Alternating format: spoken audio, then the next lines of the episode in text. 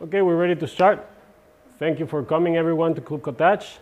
I'm Gustavo, as you can read here. I'm going to talk today to you about the human-computer relationship. Um, this is not designed or planned to be a lecture as in university or just for you to learn anything. It's more of a, let's say, a friendly conversation. Yeah? It's not very technical, so you don't need to have any strong background on computers or design or programming. Um, and the only knowledge that you need to have, it's an experiential knowledge of how have you worked with computers so far and how do you use them today. Yeah. Okay. So why do I decide to talk today to you about the human-computer relationships? Um, by the way, usually it's human-computer interactions or human uh, instead of uh, relationships only. Um, well, today I'm going to talk to you a bit about the origins, how it comes from, um, about today, and it says, I feel my phone listen to my conversations. And yeah, we all have a little bit that feeling today that computers know everything about us. And tomorrow, what's around the corner, what's our role in it? So um, who of you, just to have a bit of this conversation again, who of you works today as a programmer? Okay, programmer, right.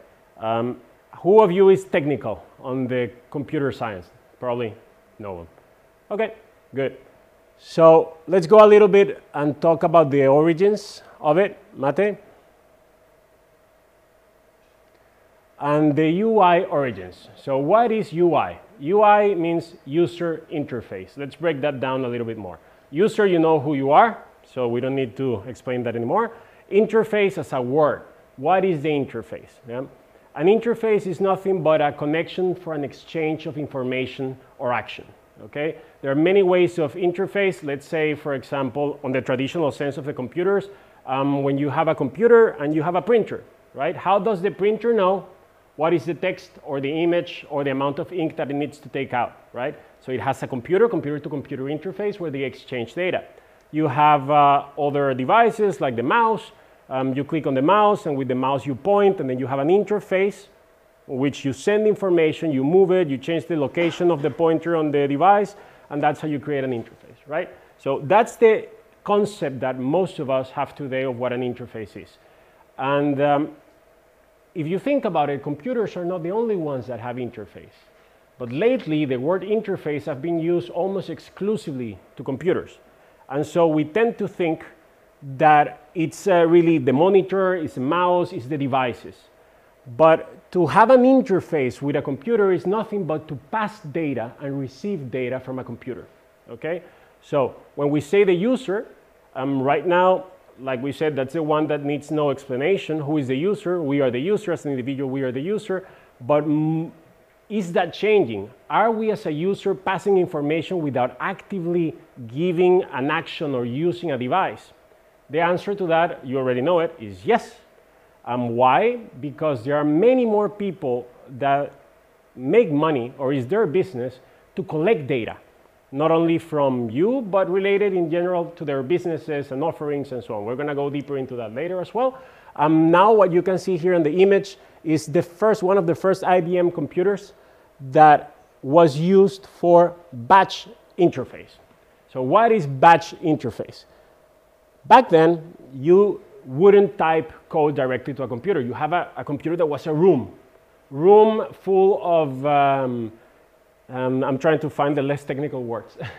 Room full of, uh, let's say, computational gear, okay, so without going too deep into that, that requires an input.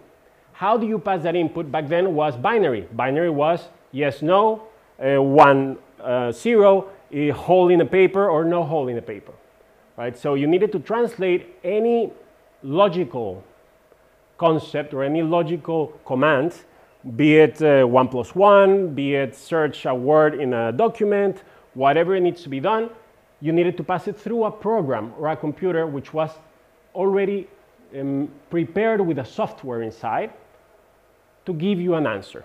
And why is it called batch? Because you needed to have a batch of orders and commands that you would pass to the computer, it would process it, and then it will give you an answer. Yeah? So people was working as you will see on the next image, I will not pass the page later, on, on badges. So now 1968 to today, we have the command line interface. Command line interface is the terminal. Um, if, you, uh, if you don't know the terminal, it was that what we had on a computer before Windows came. Remember that black screen with a cursor, doom, doom, doom, doom. So the difference or, or the improvement from batch to command line is that you didn't need anymore to put all of these um, zero, these papers with holes in it, but these papers in holes in it will already be saved as bits inside of a computer that through text and through the command line you could pass them to the processor so that it would give you an, an answer. And then we move forward into the graphic user interface, which is then instead of you having to say literally, um, open this file or this folder and then do this, this, this, this, that, you intuitively go with one of the pointer devices or one of the many other devices that were used to translate your desire or the action that you wanted to do to the computer. So, Mati, can you pass the next one, please? Thanks. So here you can see behind me, I will talk about it later, but just to have it as a better background than text. Um, what you can see is that the evolution is going, and it will continuously go, between how do we pass information or queries or operations to a computer, right? Let's not talk about if it's the, ready, the computer to process our software, because right now we're talking exclusively about the interface. The interface is how do we communicate, pass information, pass data to a computer. Back then, like we said, it was batch processing. It was a huge amount of people reading what was already predefined to them, translated it as TypeScript into letters that would then translate into holes that would then be gathered together. and this is the Apollo 11, by the way. It's Margaret Hamilton, she was leading the programming um, on MIT for the Apollo 11, the mission. And all of that was then passed into a machine so that it would do whatever mathematical operation was inside. Okay? When I say mathematical operation, I mean a logical mathematical operation. It's just it's not only plus and minus, but it's basically true, false, as is today. Was. Now we're talking about quantum computing, and that will be, get everything a bit more complicated, but we'll get to that. Okay. So, Matti, can you pass the next one, please? Now we go into 1966.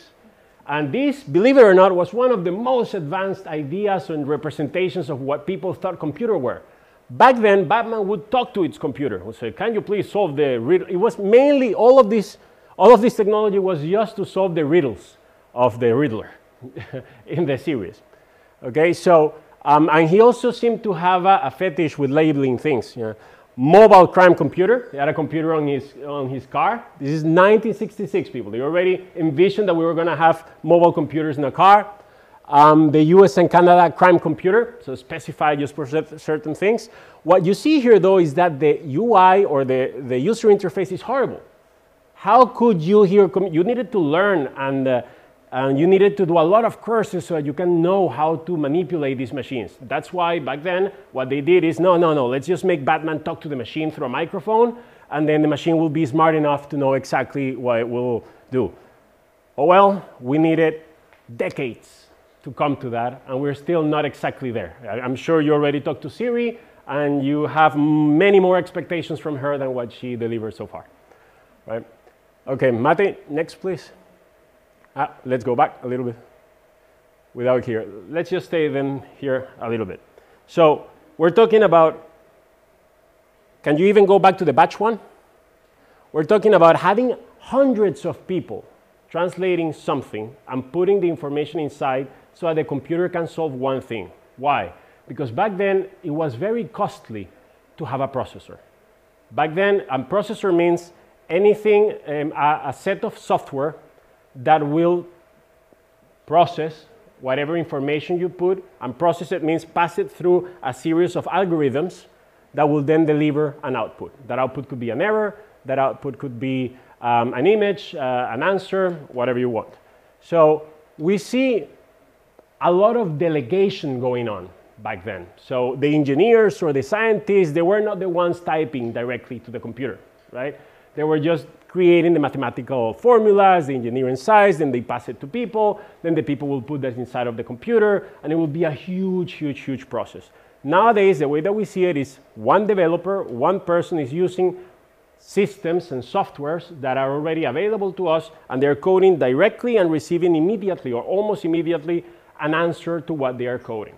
Um, the ones that have more experience uh, with development, even if they're not programmers, will know that we used to have something called compiler. I mean, it still exists, but many of the web development tools today, they, they give you what is called a hot reload, um, which is whatever change you do, it's immediately visible on the interface, on the UI. Um, go next again, Mate, to today. Next one, perfect. So let's talk, forget the text a little bit, let's talk a bit about this. Yeah? So um, what you see here is one of the original logos of the Mac OS X, um, which is the Apple operative system.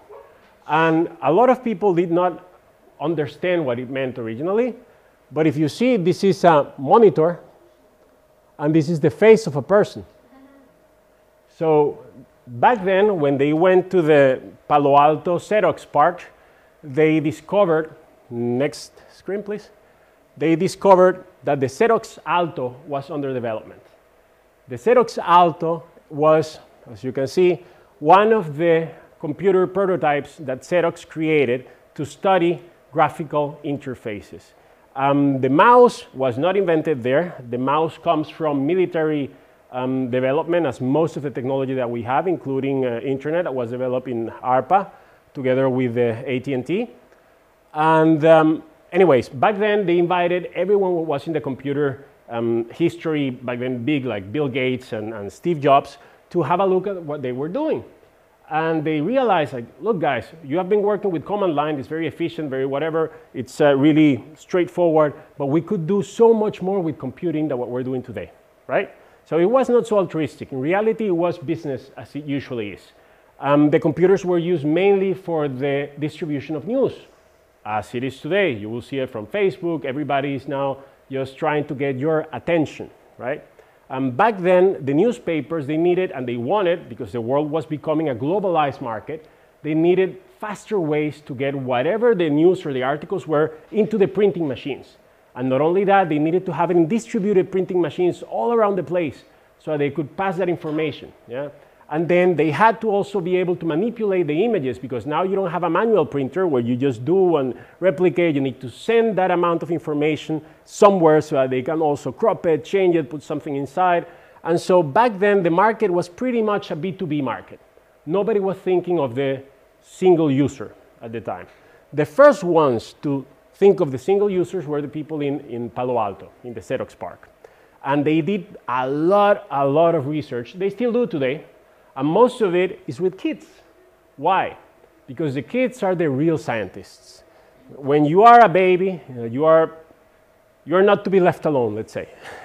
and most of the times it's uh, just because a baby it's always trying to test things out. If you give him a paper, it will take that paper, it will test for its texture, it will test for uh, how it, the flavor is. It, you know, it's a chemistry lab inside of you. Then it, it will test uh, how people um, the, the, the value that it has monetary, if people wants to have it or not, it will take it to itself. So that's what kids are. They explore things, they, they reach out, they're much less constrained in the social norms and rules and business that we are.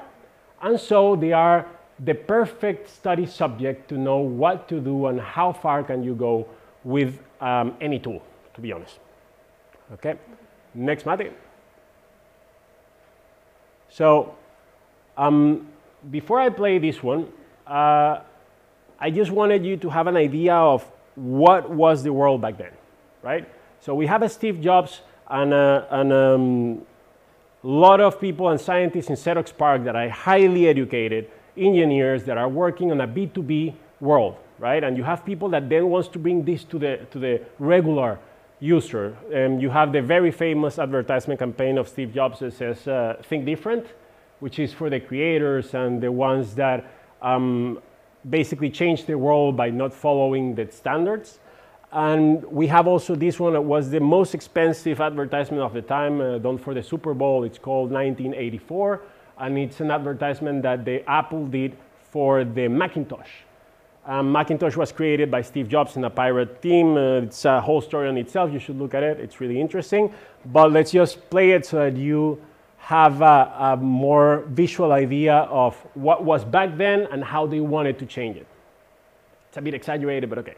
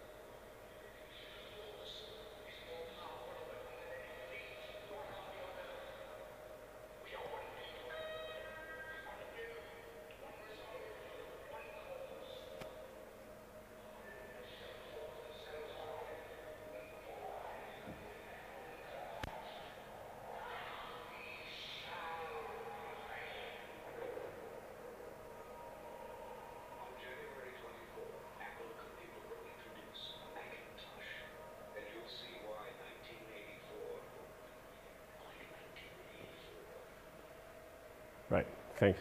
So, as you can see, very provocative um, back then. Nowadays, we could even do uh, some similarities and some parallelisms to what we're having to in, in our new life. Um, why? Because back then he was talking about the zombie land that you could see in IBM. Can you go back to the dash, uh, the batch computing? There, right? So this is a nice picture, but in the 80s, what people would see if you would go to IBM was basically what you also see as a complaint in the Matrix movie. You know, everything regularized, everything green, people just coding in cubicles, no creativity, no space to, to think differently. Yeah? It was just code, code, code, make sure that we can, the numbers, the data, so on and so forth. So he decided that it was the time, can you go back to where we were, Mate? He decided or let's say business-wise, they decided that they needed to bring the computer to everyone so that they could be more creative and they could get along. So what was necessary back then? Back then, the same as today, the thing that was uh, blocking most users from the power of computing was the huge gap in learning that was necessary to use the tools that were available, right? And there is where the graphic user interface became the, the thing that changed the world, right? Now you don't need to know the code and the command and the matrix and the numbers that you need to pass to a graphic interface so that it would change and apply filters and magnify and change colors and so on. You could just grab your mouse, click, click, click, crop it, then change the balance curve, make it a bit um, with higher tone on the, on the lightnings and a bit deeper on the blacks. Then you could change the text to use Garamond and um, it's a regular tool. It was meant for people to use what you see is what you get systems. Okay, next one. So this was my first encounter to computers, right? This is the first time that I used a computer. Um, I'm gonna play it in the background while I'm still while I'm still talking. So, thanks. And um, it's called Prince of Persia, right? Um, I was nine years old back then in Venezuela, and I was in a summer camp.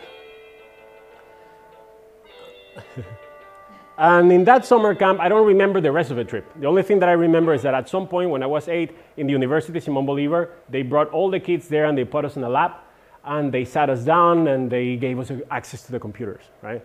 And I was amazed. I couldn't believe. I, I still today I don't understand why I was so fascinated with this. What you're about to see, just a guy just moving around, moving forward, and just jumping. It was the discovery mainly. It was having a complete new world in front of my face, changing instead of um, the traditional Okay, no worries. Instead of the traditional games that I had back then, okay? Um, so Prince of Persia really did it. it uh, it's an icon of uh, a historical icon, I would say. It first came out to, for the Apple II, and then it came to Windows, which is a fact that not a lot of people know. And why? Well, as you can see, graphically, it was very advanced back then. We're talking at the time of ping pong, yeah? They have one square and another square moving and moving around, and then you have Prince of Persia. So um, games, games became a thing. Game became um, the new world of computers. We come from IBM, we come from Xerox, we come from using computers exclusively to solve serious problems, to solve crime, to solve uh, politics, mathematics, to bring us to the moon, to do serious stuff. A lot was used in oils, a lot was used in transport, a lot was used in logistics, and now we're using it for playing games. Yeah? One of the reasons why it was now so, so used in the games was because of the research that they did in the Palo Alto. Uh, they realized that people need to have a reason to start using these tools. And this reason needs to be an intrinsic motivation. It needs to be something that really comes from within you. And, and the humans really wanted to use the computers. But back then, they felt really, really intimidated by it. First of all, the price was amazing, over the top.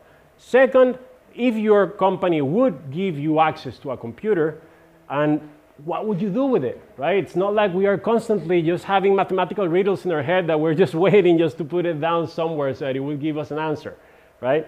Well, in fact, we do, but we didn't know how to translate that for the computer. Yeah? So something was missing. Something was missing, and in the meantime, by the way, that what was missing is the search engine. But in the meantime, they realized it doesn't matter, we need to keep moving forward, we need to give access to people, regular people to use this, so what are the first things that we can do? Okay, let's replace the old machine, which was the typewriter. Let's have a word processor, and let's give them games so that the kids already start using the devices. For the kids will be already intuitive how to move and how to um, interact with these machines, and then we will figure it out as we move forward. Yeah? And so they did. And uh, the main reason, of course, is not only emotional and uh, spiritual. It's uh, if you have computers in every home, then business is better. You cannot continue constantly just creating a product that is just for a few uh, companies that could afford for it. Um, next matter. Enough Prince of Persia for, for now. Okay, so we continue in the world of games. We see here um, the Game & Watch and the Odyssey. These two are consoles created by Nintendo. Nintendo started originally as a card game distributor and creator. And by card game, I mean like um, bridge and poker and so on. So they were a game business, a game company. And then the great grandson of the founder realized that he could use the computers to help the players with the computational efforts of the gameplay. So instead of you having constantly to do these mathematical equations and summing and adding and this and that, he created a console where you could put in the cartridges with the information about the game, and it would then read the game, and it will tell you or it will assist the players while playing. Um, the next success was the Game & Watch from Nintendo. And this was really millions of these, I think 43 to be exact, millions were sold. And we're talking about you know, 1976, 78 at the time. So I played with this in Venezuela. And I don't know if it was exactly this one, but it was a very cheap one that came from China. And I don't know how many of you also had the chance to play. And it was addictive, as addictive as my iPhone today. And it's not complex, and I still was tick, tick, tick, tick, tick, tick. So that tells us a lot about ourselves. And this is something that I will start talking and mentioning right now, and then we will go at the end um, much deeper, which is the computer, it's our tool. It's our creation, right? The computer mirrors a lot what we think it's important, what we need, what satisfies us. For example, the computer um, it's a tool like um, a knife, like, um, like a car, right? The computer didn't decide to go to the moon, the same as the rocket didn't decide to go to the moon. But we decided that we needed to go to the moon. If we did it or not, I know that some people have some conspiracy theories, and that's something different, but let's say we did, I believe we did. And um, it was because the desire that we had within us to do that. Now, the, the big big question that I have is where are we moving forward with computing? Because back then it was just a few people that had access to this computer power and they decided for these amazing goals like go to the moon and change the world the way that we see it. Now we have access to almost infinite amount of computing. And what are we doing with it? yeah. And is it a bad thing? No, not necessarily. Right? Why? Because that way we interact with it, that way we learn how it works, that way it learns from us as well. So, next one, please. Um, as we evolved, and something that I mentioned before, the computer had all the information and the access to the networks available, but it still needed to know from us the queries, right? I don't know if you use for the first time any search engine. When was the first time that you used a, a search engine? What name? Can you just Google? Google was the first one. Does anyone knows Lycos? No. Alta Vista? Alta Vista, yeah. Okay. So I will also show you later a bit how it works and the concept of indexing and so on. But it's just to give you a, a very quick idea from where we are we coming from. This is not far away, right? And back then, um, the search engines, again, I, don't want to go too deep into what it is because I want to show you a video that explains it much better. Um, but back then, the search engines were just meant to bring order into the chaos of information that was available more than just bring order to search even for that information. You had the internet, you had a lot of documents that were in universities, that were in institutions, that were in government departments, um, not so many documents from uh, personal people, but you had, for example, the first competition that, that uh, or the first business, let's say, that was brought down by internet was the yellow pages, right? Um, we used the yellow pages before to find basically anything. If you wanted to go somewhere, like I remember myself having a few of those uh, at home. And this is what came. Uh, in fact, there was a book that was the yellow pages of the internet, where you could look inside of the book the web pages by categories. That was before Google. Yeah? Okay, so now play a video so that you have from Google itself a bit of an explanation of how it works, and then we will talk about it together.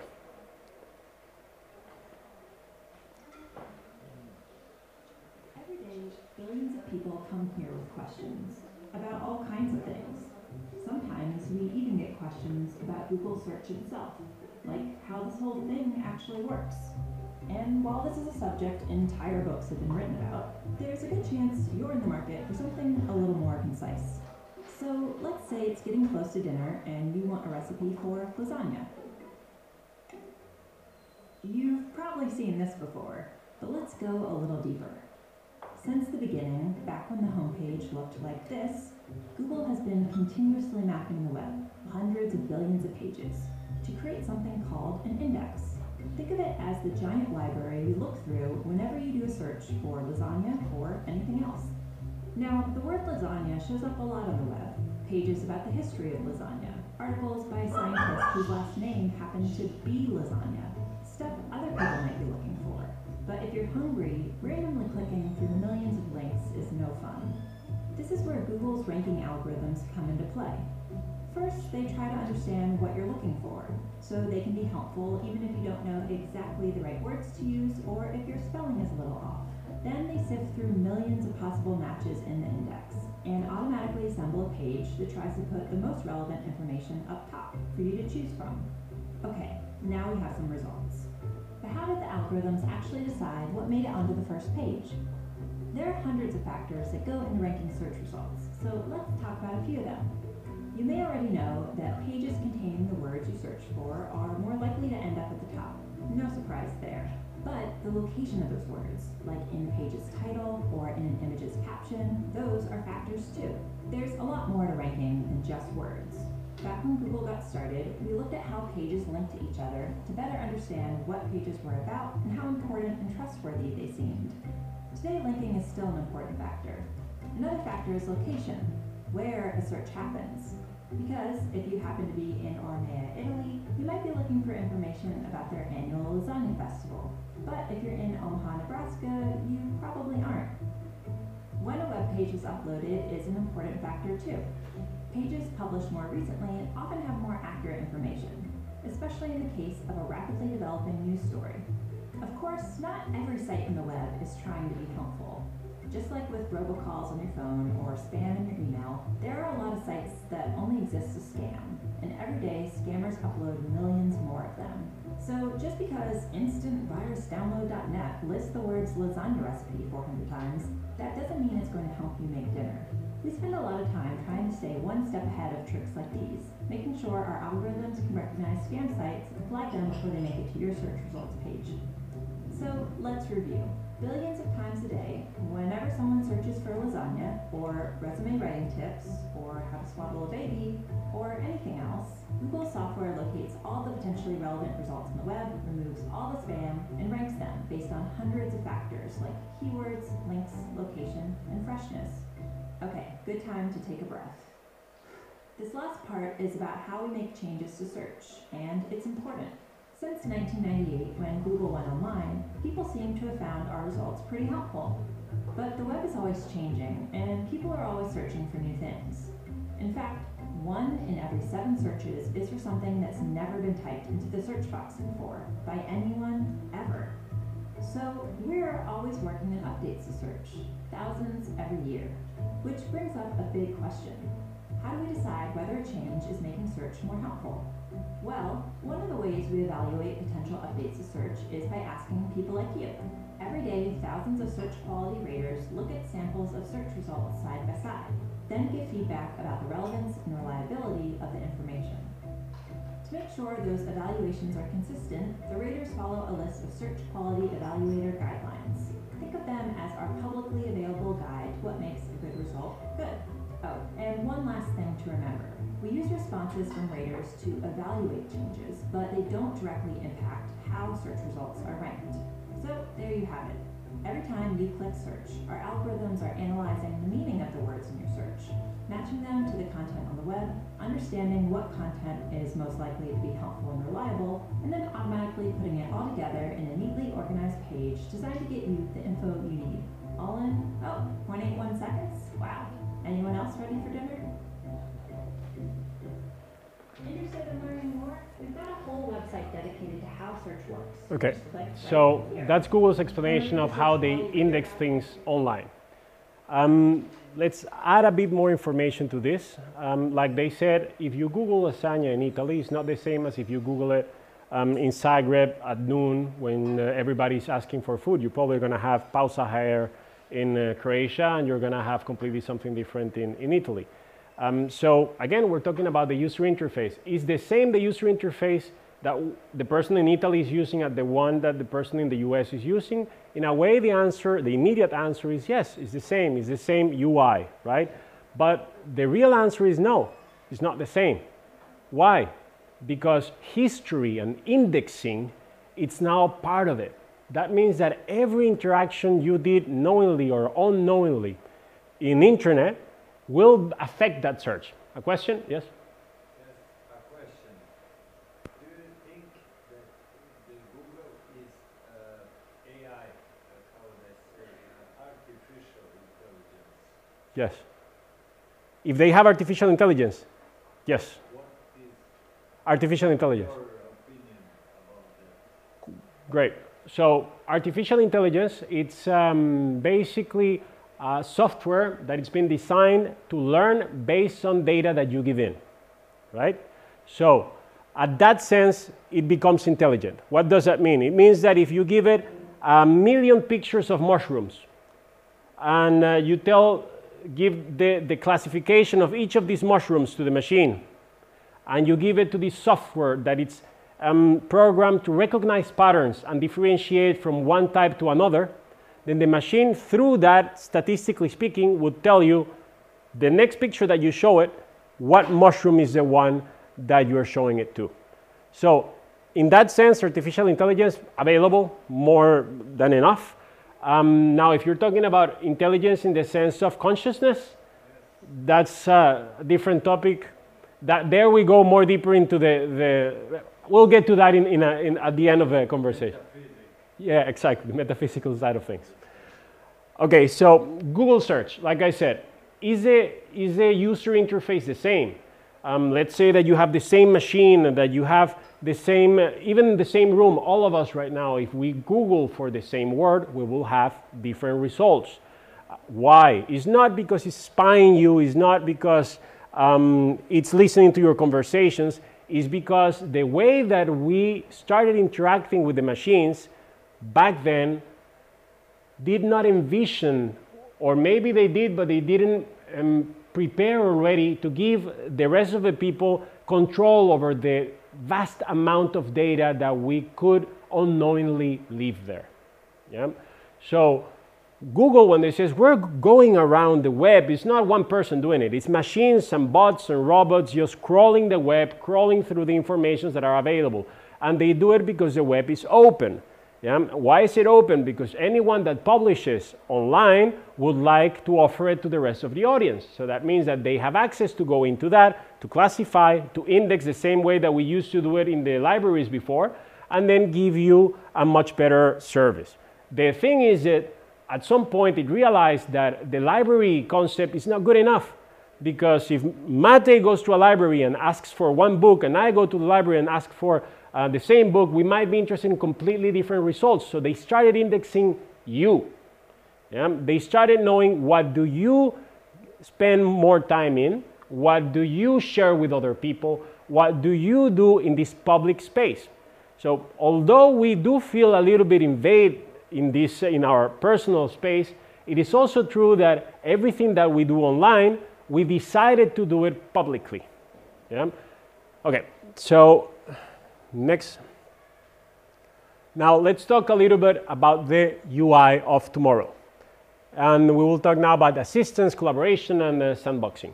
Um, so coming from the UI and artificial intelligence, as you were saying, um, we started working with, next slide please, started working with cities and uh, Google's so Google already, when you type something, it gives you uh, recommendations. Let's say that you type something wrong and it doesn't think for you and tells you, no, no, this is wrong. It gives you whatever result you typed and then under it tells you, did you maybe mean this and that?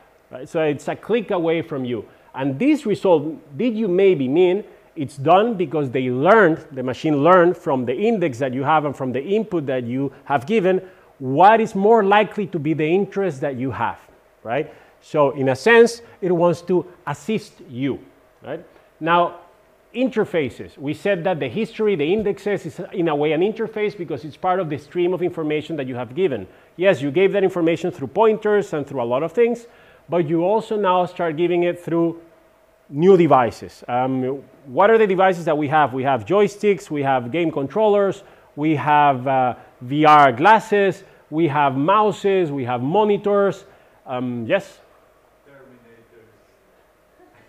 Terminators. we maybe have them, but I don't know. Uh, probably we do, yeah?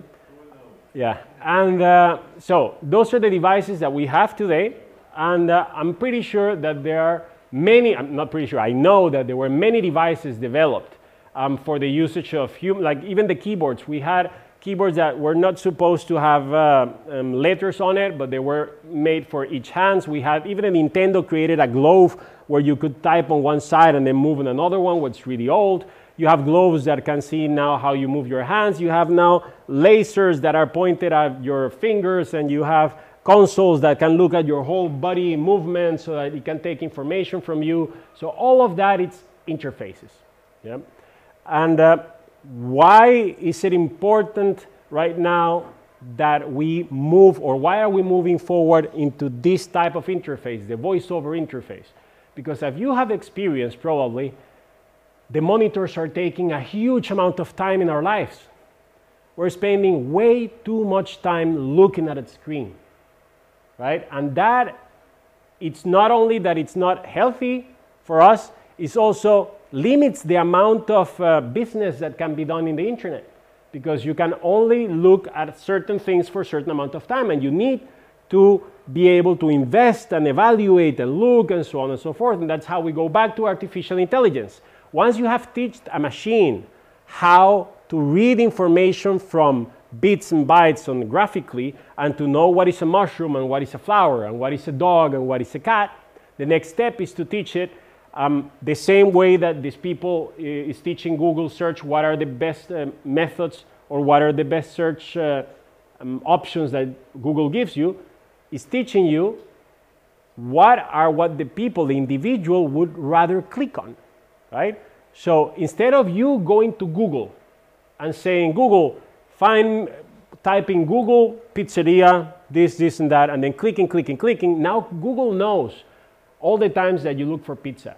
Google knows what you selected.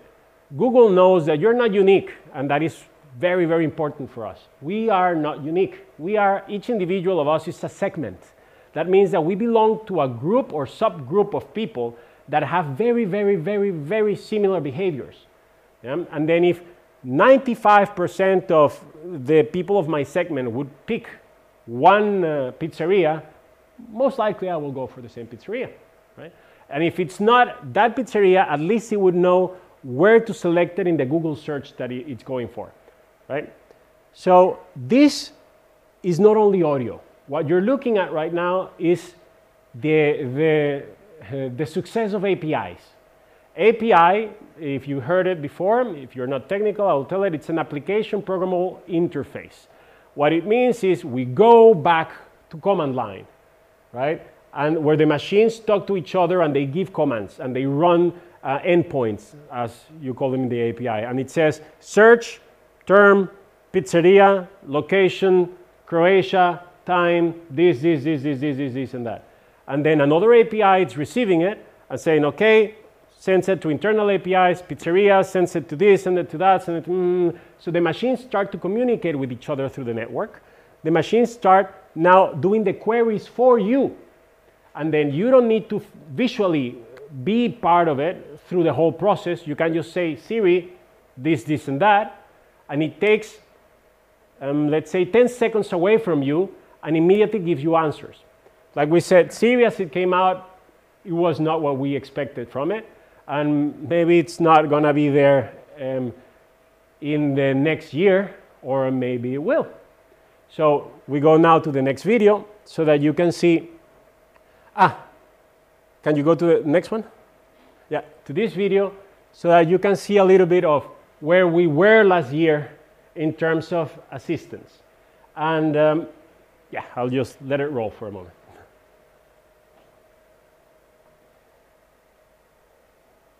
Your progress with the assistant.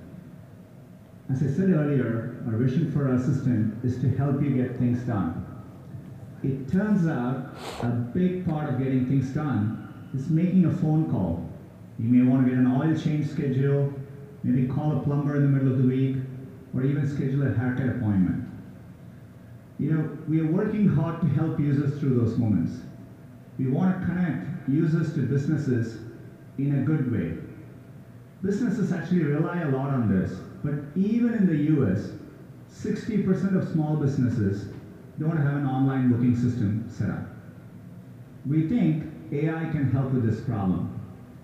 So let's go back to this example. Let's say you want to ask Google to make you a haircut appointment on Tuesday between 10 and noon.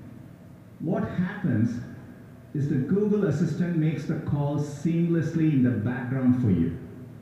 So what you're going to hear is the Google Assistant actually calling a real salon to schedule the appointment for you. Let's listen.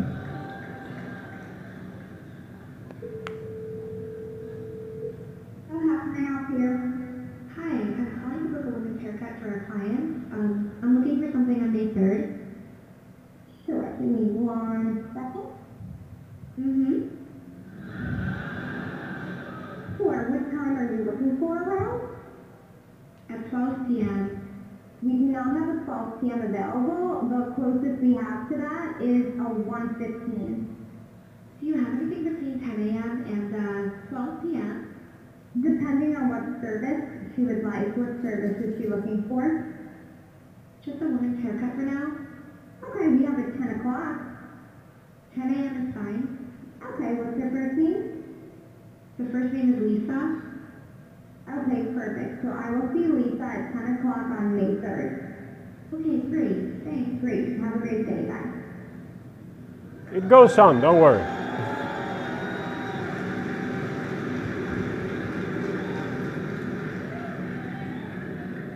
That was a real call you just heard.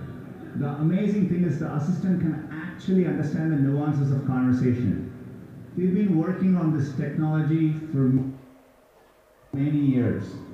It's called Google Duplex. Mate? It brings together all our investments over the years in natural language understanding, deep learning, text to speech. By the way, when we are done, the assistant can give you a confirmation notification saying your appointment has been taken care of. Let me give you another example.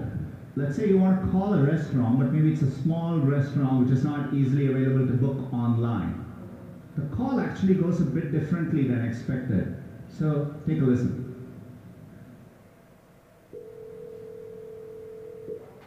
Can I hear you? Hi, um, I'd like to reserve a table for Wednesday the seventh. For seven people? Um, it's for four people. Four people when Um, night? Wednesday at six p.m. Oh, actually, we need to for like after like the five people. For few for people, you can come. How long is the wait usually to uh, be seated?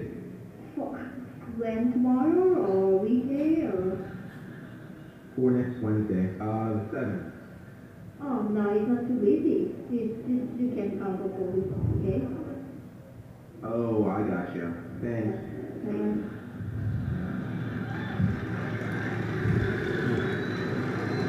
Stop it. Okay. Okay, so that exists already, guys. Okay, that's out, and we are playing with that level of AI right now to recognize audio, to recognize graphics, to teach any kind of things that you can imagine. It all comes down to pattern recognition. And if you think about it, we don't do anything else. What we do as well is we recognize patterns, we save that in our index of how things um, react or what are the, the, the results of special actions, and that's how we create the index in our brain that allow us to interact in the interface that we have today. So the future of UI, can you go back once, Mate? Yeah, here. So talking about interfaces and user interfaces, now we have the wearables. We have the Apple Watches and Fitbits and uh, whatnot. Um, most of these devices now know your heartbeat every second of the day. Some of them just have an average of it, but some, like the latest Apple, tracks every heartbeat that you have and has it indexed to a time.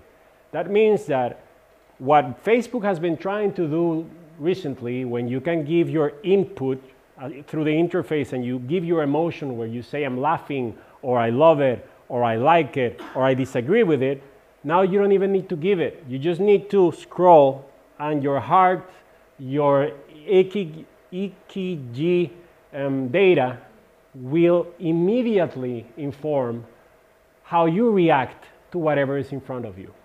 Okay, so is imagine as of today, Google was very accurate at delivering to us what it thought we would be interested in. Now that it has access to the way that you react, your body reacts unconsciously, imagine how far we'll be able to get. Some people is like, yeah, some people be like, whoa, right? It's a lot of information, it's too much. Now, on the other hand, and uh, going back to the question, it's, it's learning. The machines are learning. The machines are tools. The, a knife does not kill on its own, right? It's people that use it to make amazing sushi or use it as a screwdriver sometimes. So the machines on their own are learning from us. They're receiving data from us. They're understanding from us what are the tasks to be solved. What is that that they need to accomplish? Because like it or not, the people that own the big corporations are also us. and the people that will continue to develop computers to a certain point will be us. Yeah? So move forward. Back, back, back, back, back. Okay. So the future of UI, of user interfaces again. Now we go to thoughts, emotions, and well-being. Before we had monitors, we had pointers, you had that, that um, space in between who you are and what you want to express and what you want to pass to the computer, right? That space is getting smaller and smaller and smaller. Is it? In reality, it's not. The thing is that you, as an individual, you have maybe not the control you would like to have of yourself. Imagine that you could have equanimity, which is things happen and you understand them and you have the feelings, but you don't react to them immediately, right? Imagine that you are not the emotional being that immediately reacts to something and immediately moves forward, immediately clicks on that, immediately does this. That means that you will be able to have that space between you, not only your, your body, but you, and whatever you interact with. The thing is that we're being forced right now into that. And because of that, you will see a lot of apps like Calm, and meditation, um, a lot of uh, new spiritualities coming out, um, a, a, lot of religions now are, are in danger, let's say, because of the globalization, technologies, and so on and so forth. Um, and in danger, I mean just the dogmatic side of, of things. Yeah? Um, so it is all about the distance that you have in your thoughts, emotions, and what you want to express and give to the computer. You say, no, I can still have it under control. There is millions of pictures of you, like it or not, on Facebook. And on some of them, you're smiling. On some of them, you're neutral. In some of them, you're hugging someone. In some of them, you're reacting in a certain way. So even without the heartbeat, they already know from your feelings how it works. And if they don't know it, they just need to put you in an accurate segment. And again, we're not unique. And by knowing how other people that it's part of your segment will react, they have a very, very, very good guess of how you would be. Okay? So let's talk about thoughts. Thoughts are not the words that you tell to yourself in your head. Thoughts is when someone, we all experience this when someone comes to you and says, What are you thinking of? Uh, I don't know, right? Because you cannot put it into words. The moment that you put it into words, is you already processing that and then expressing it. Okay? Then we go into emotions. And how do you feel? Hmm, if you cannot put it into words, that doesn't mean that you don't have the emotions. Now, the question is before is how do we track what all the machine, or let's say in the future of the developers, designers, UI, UX, and so on, is not so much to know and to give you the best way to click. That's gone, that's past. We're still living on that, but okay, it's, it's not where the investment of the new technology and nuance is coming. What it's coming is how do we get the thoughts and the emotions of the people?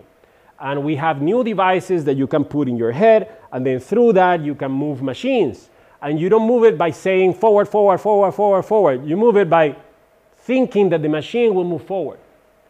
Um, I've played already with one of those. It's amazing.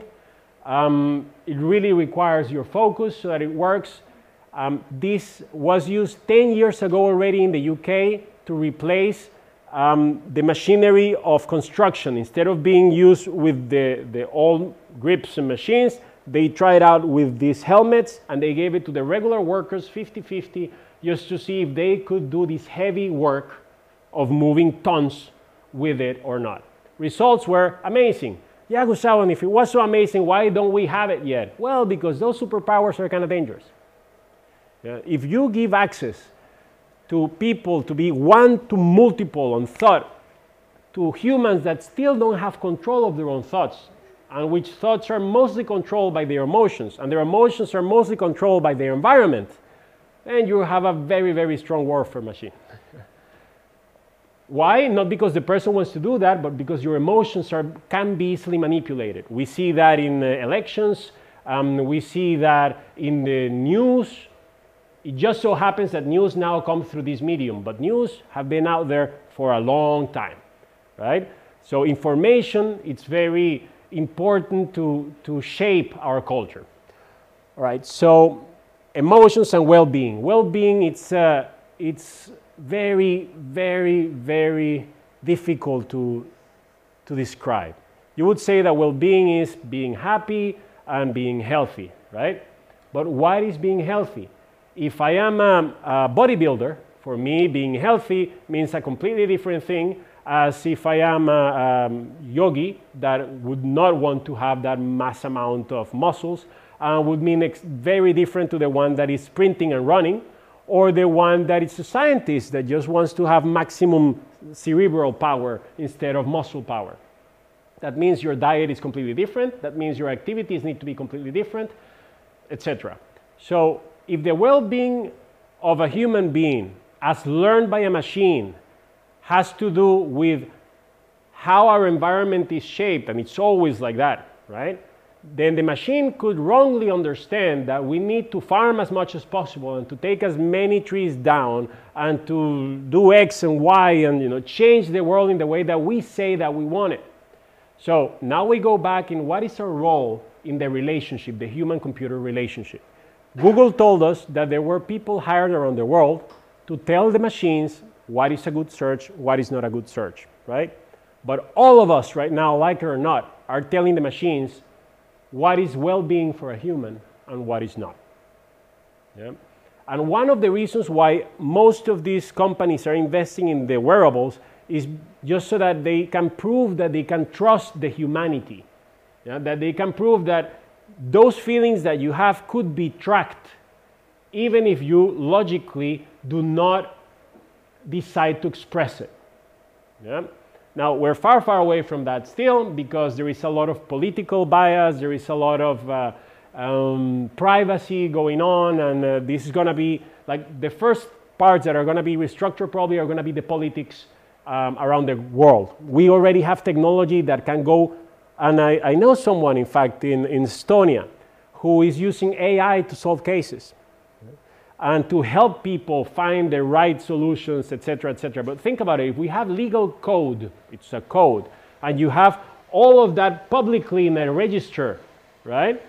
A machine could very easily already decide how to do the changes, what is working, what is not working, what to decide. It's just humans are not ready to give that power yet. Yeah? Because who is manipulating those machines? That's also true. Can we pull the plug from that machine? That's also true. On the other hand, we do allow it on the social media. We do allow it so that the humans can vote, right? So there is really a um, um, very um, social question in how to use artificial intelligence and how not to use it. The good news is, like we showed in the beginning, the computer scientists realized that for you, for anyone to be able to have access to technology, they need to make it easy. What you see is what you get. So what you will be seeing very soon, the next five years, is interfaces that will allow you to directly teach machines. The same way that you go out and you pick pictures and so on and so forth, you will now be able to tell the machine, um, I want to learn about this, this, this, this, and that. So let's learn together. And then is when we talk again about the human computer collaboration. If you have seen the movies of, uh, of um, Iron Man, that he has this um, artificial intelligence assistant behind him, right? Where he's working on it and he's asking the computer to find certain things, and the machine already knows from the feedback that the user is giving what will work, what not, what here, and then he goes and says, okay, try it all out, and I'll come back later. That's what it's coming right now. And it's that ability through APIs as well, in a way, to communicate with learners, to, to teach a machine how to work out. And that's nothing new for us. The sad side is that we have, for example, it's nothing new for us. What does that mean? That means most of us will have or had kids. And that's a learner, right? And you need to teach that learner a lot of stuff. Uh, you need to learn how to read and how to write, and you need to learn languages. And I'm going to send you to a school because I could teach you, maybe yes, maybe no, we don't know. So that's happening as well with the machines. Uh, machines are learning and we like to delegate, delegate, delegate. But in reality, the kids learn by example. And that is the message that I would like you to take home today. And it's we are in front of a technology that really has um, spread in every market that we have, from games to weapons to um, planting trees to farming, food, uh, delivery, like politics, everything. And it's learning from us about this. Right? So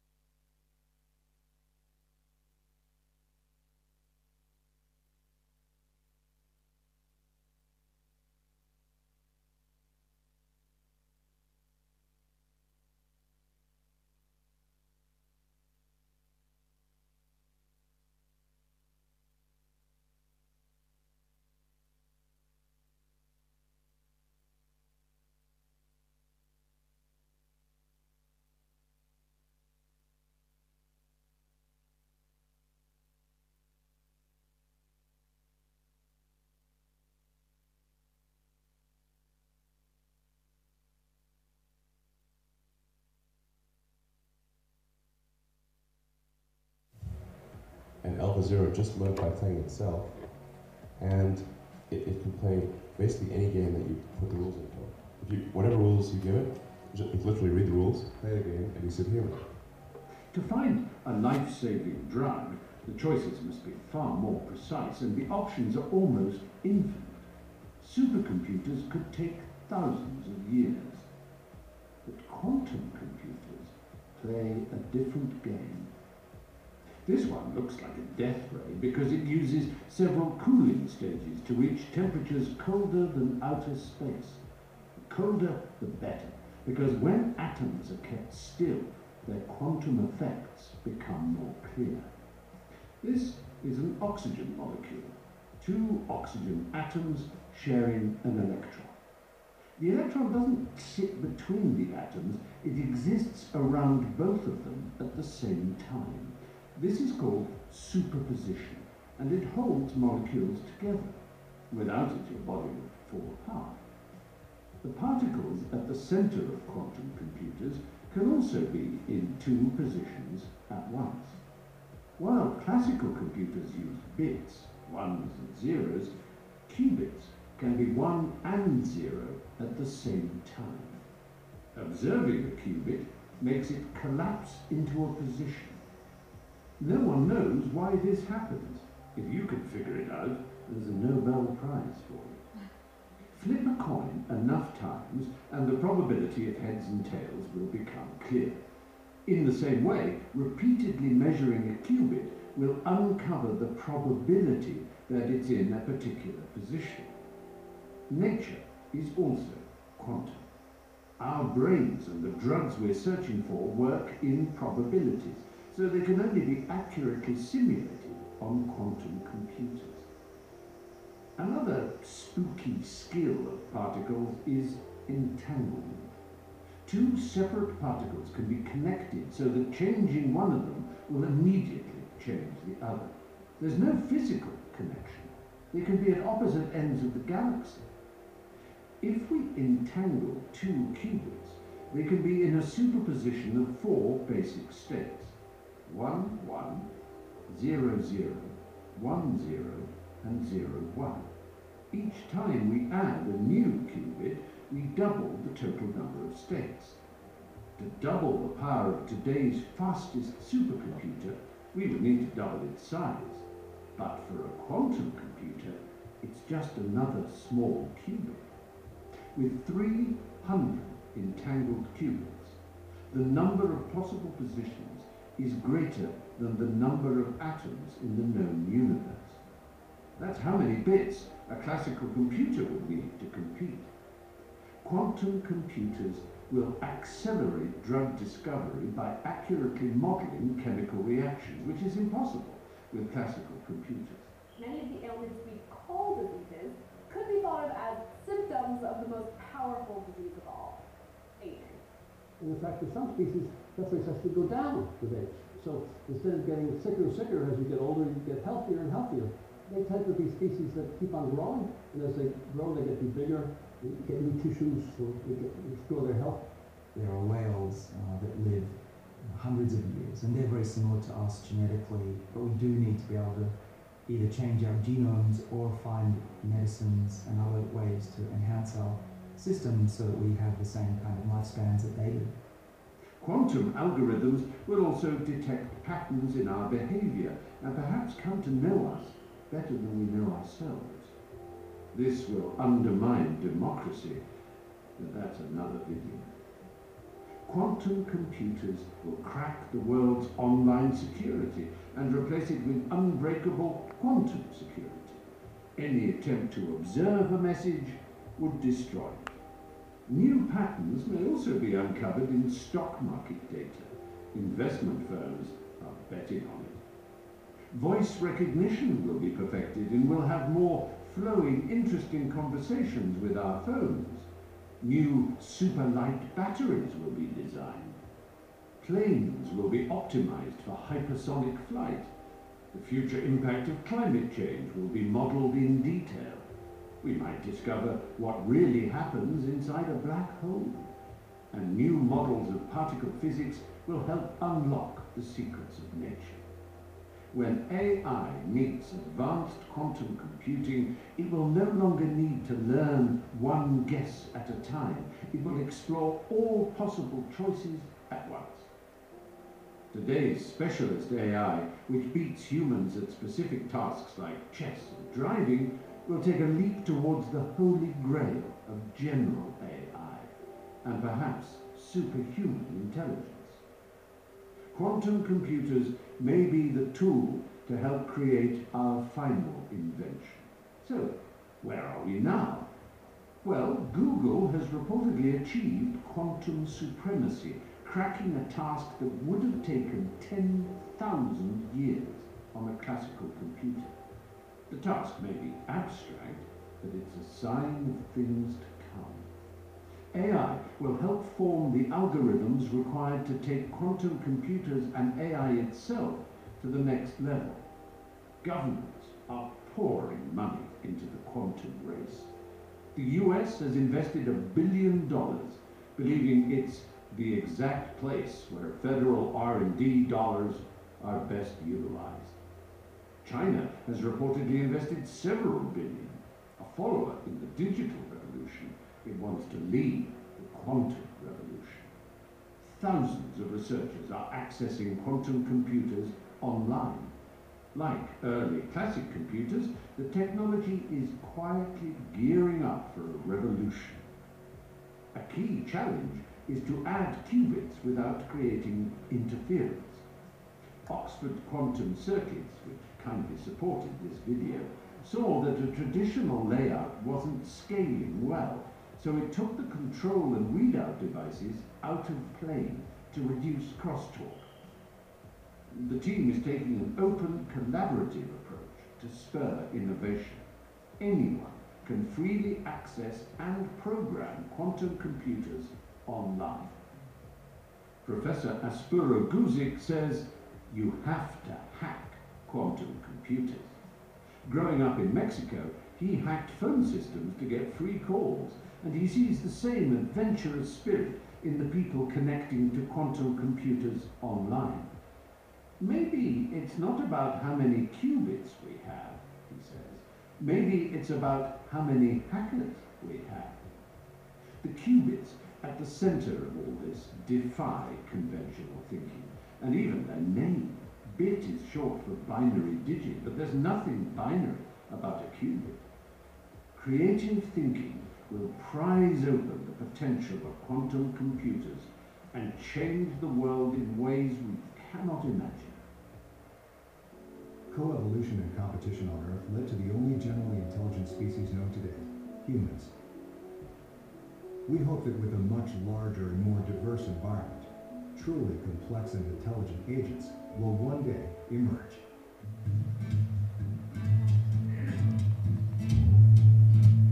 Take this one off.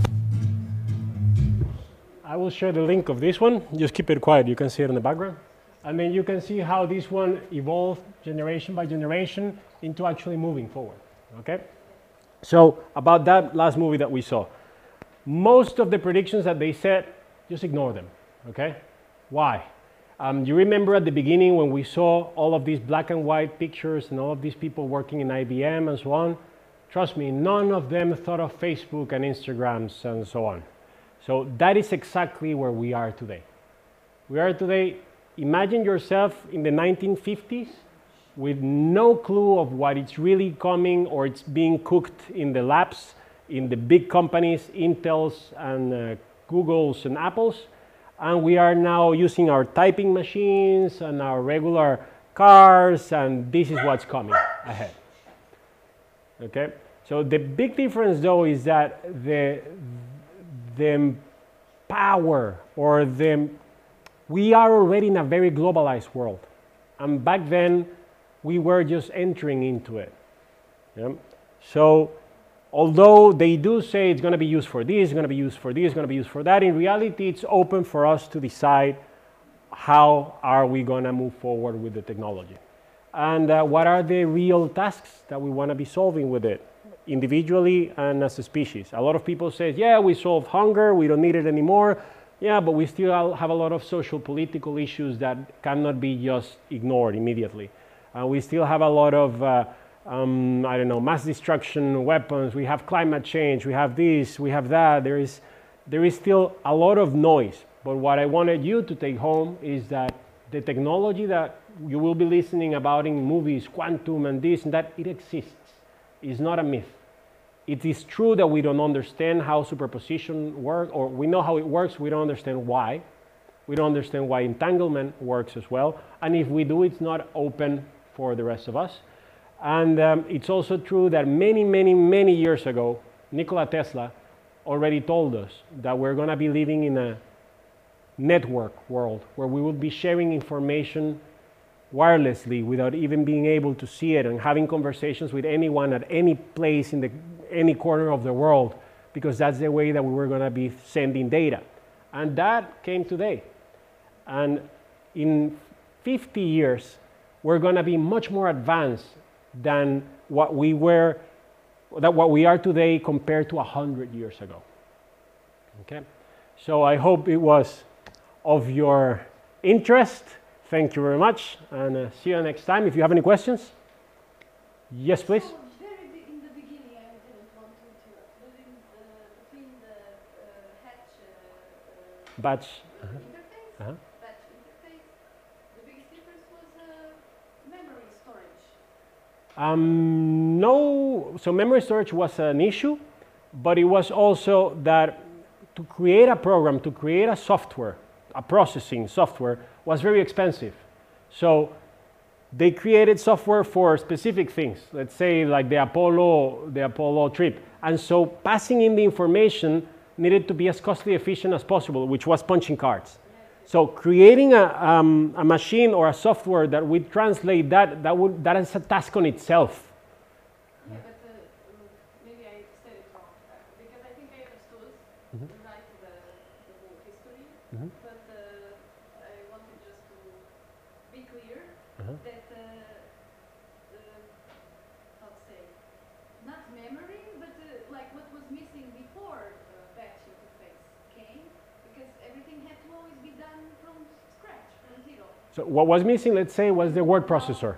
That is what was Okay, missing. This processor has not a memory, but it keeps this amount of information to be able to then process in the same. It's not the memory, it was the processor itself. So the memory was available and you could save things there, even a text. What you couldn't do is parse a text. And by parse, I mean what the people was doing. They were having a text and they were parsing, punching zeros and ones. Uh, Translating, parsing. That is what was what you have hundreds of people just doing before. And now you have hundreds of people telling machines, you know, what is good, what is not, uh, and so on. Then the big difference was that, yeah, these processors uh, knew or were, yeah, programmed, we programmed them, people, Correct. to have this logical thinking. Correct. For this specific Task. task. Correct. And there's only like two machines for this and, yeah. Exactly, exactly. So, yeah, I, I consider, I call it memory, but it's not memory, it's somewhere where you keep this, say, logical uh, process. Exactly. Okay. Cool. Any other question? Yeah. There's like a fine line in between um, how AI and quantum is. We don't know what is going to happen in the future. Correct. And what about like ethics and mo- uh, moral? Okay. How taking care of these? Uh, uh, do we have like a threat as humans? Good question. That AI can, you know, turn the other way around and become a threat instead of helping us to get higher. Right. So there is the question is about ethics, and uh, with all this technology coming forward, who is taking care of the morality of things? Okay, that's good. So um, Satoshi Nakamoto, the person allegedly uh, who invented the bitcoins, um, also came forward with the technology called the blockchain, and the blockchain, um, believe it or not, has a lot of similarities with the this reality that we live in. Yeah. Um, why? I'm, I'm going to go a bit abstract right now, but let's do it like this. So we all go to sleep tonight, right? And we go into a virtual world, hopefully, if you dream at night. And then you do whatever you need to do. Sometimes I fly, sometimes I don't. And then when I wake up, I boot up which is in the, the system of computers means you, you load the program, you load everything. So the moment I wake up, I remember who I am, I remember my name. I might not remember everything, but I'm like 90% accurate of everything I need to remember so that I'm part of that, right? So that means that there is a lot of steps behind me that have a lot of information saved that I recover immediately that I can really rely on. Yeah? Especially the DNA, my genetic memory. So if I go and I then um, um, meet a lady and have a baby, I will transfer that information and mix it with her information and then have a child, which I do have as well. It's called Gustavo. and then he will come with that information. No matter what happens to me, as long as he lives, he can be traced back to me, right? So imagine you could hack that information, right? And that is where the technology comes and self defend from these moral things. When you have blockchain and when you have everything saved in a network distributed system, and every step, every search, everything that you did is backed up by the rest behind you, is very, very difficult for an external third party to come and then change history, let's say. Yeah? And then when we're talking about quantum um, or any technology, and you're talking about a superpower that can use that technology for something, that means that it will read the information, it will probably write information, and it will rewrite or edit information. And while if we invest and develop in having technology that will by design save every step that has passed like you cannot undo that you woke up today you can wake up better tomorrow but you cannot undo it right if you do the same things through blockchain technology and many other technologies that might arise because blockchain is also very new then we will have that security uh, intrinsic security that even though that, that information can be used for x or y yeah, it will still keep track of anything that happened and will not necessarily destroy it and we can continue to evolve, right?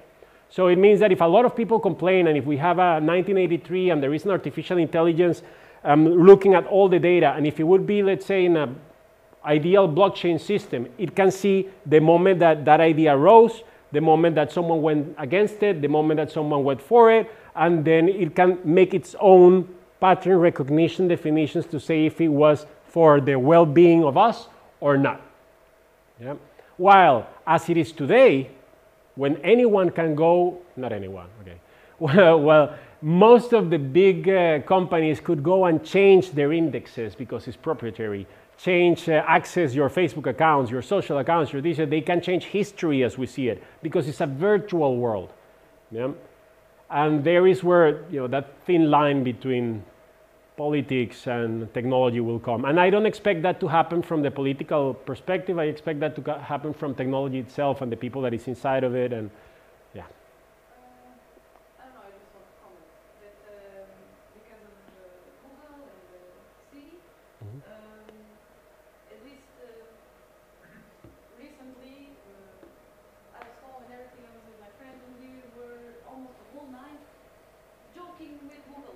Uh, making questions and uh, with the assistant. Google, okay, Google, uh, give me a joke, and would say some jokes and everything. Right. And at some point, um, uh, a friend uh, offended her. Uh-huh. He called her some ugly. Insulted Google. Uh-huh. Okay. She didn't take it so nicely. She, st- yeah, I, it felt like she was upset. Yeah. Uh, yeah, yeah, she, she. Uh, Well, uh, start saying thank you to your assistant then. yeah, it's, uh, really scary at some point. Right. Uh, I feel with all of this because these were my friends, okay, but I'm guessing many people do this now. Right. You know, making jokes or like offending, whatever. Yeah. Not, uh, not having a good interest just for entertainment. Right. And it's missing, I don't know, maybe some feedback for this because they Google and Siri, whatever, they are getting information like how we are, Right. Now keep in mind that you are the one putting a label of good or bad. You are the one that know if it's an insult or not. Yeah, the machine will grow as you know. When we had barbarism before, that was the norm. That was not seen as bad, right? So, I don't know, okay, uh, so if you start insulting your friends all the time, and we do, as a matter of fact. Like even in Venezuela, we constantly call our, our friends each other like closest friends by insults, right? Then what I expect uh, a good machine after it learn uh, like a machine like uh, L3-37, which was the is the first sassy bot in Star Wars that ha- was awoke, that was really like I recommend you to see it. Has the best uh, lines ever and uh, that robot was awake and it was really like making jokes back to the to the tripulation of Star Wars. It was like, you know, are, are you done flirting? Is one of the most famous lines of, of that robot. Yeah. So imagine for a robot to understand that you're flirting first, and then that it's a good moment for a joke. Yeah. Yeah, I don't know. I wanted to say that somehow it's missing some feedback or so. I don't know. how- Yeah, now that you actually mentioned, I didn't think of that. Okay. But I'm guessing uh, Google makes uh, what is good, what is bad, or what is. We can take that out if you want. If anyone else has any other questions or comments, or if not, then thank you for coming. And uh, thank you, anyone online as well, for following.